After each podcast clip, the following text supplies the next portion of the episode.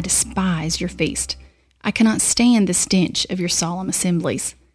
Even if you offer me your burnt offering and grain offerings, I will not accept them. I will have no regard for your fellowship offerings of fattened cattle. Take away from me the noise of your songs. I will not listen to the noise of your harps, but let justice flow like water and righteousness like an unfailing stream. Amos chapter 5 verses 21 through 24. This week, we're continuing the conversation about the aspects of Jubilee and how they connect with who we are as those who follow Jesus. Over the next few days, we're going to be talking about justice, how it fits with Jubilee, and how it fits with those of us who follow Jesus. I really like the book of Amos. It may be because Amos was a farmer who turned preacher, which is kind of cool since we live around so much farmland. But I'm not sure if there's a more clear and honest look into the heart of the church than the book of Amos. The reality of the book is that God is not always pleased with the things that we connect to a relationship with Him. We sing songs on Sunday mornings, we listen to Christian music throughout the week. But what if sometimes that makes God sick because what He sees us doing in the world does not align with His heart? It is a thought that we need to ponder on. Is our worship honest? Do we really want the same things He wants?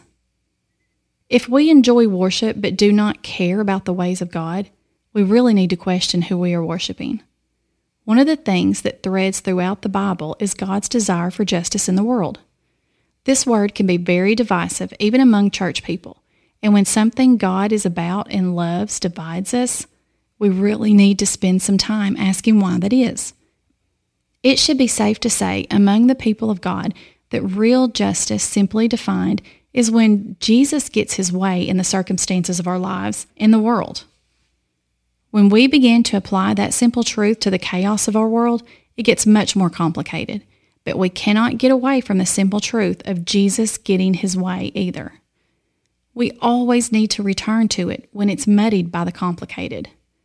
When anything else becomes the measure of justice, you can bet the pot will be stirred ferociously. Please know our desire here is not to stir the pot, but to get to Jesus and stay there. At the same time, if getting to Jesus and staying there happens to stir the pot, well, we're okay with that too. I've heard that one of the worst jobs on a farm is cleaning out beaver dams.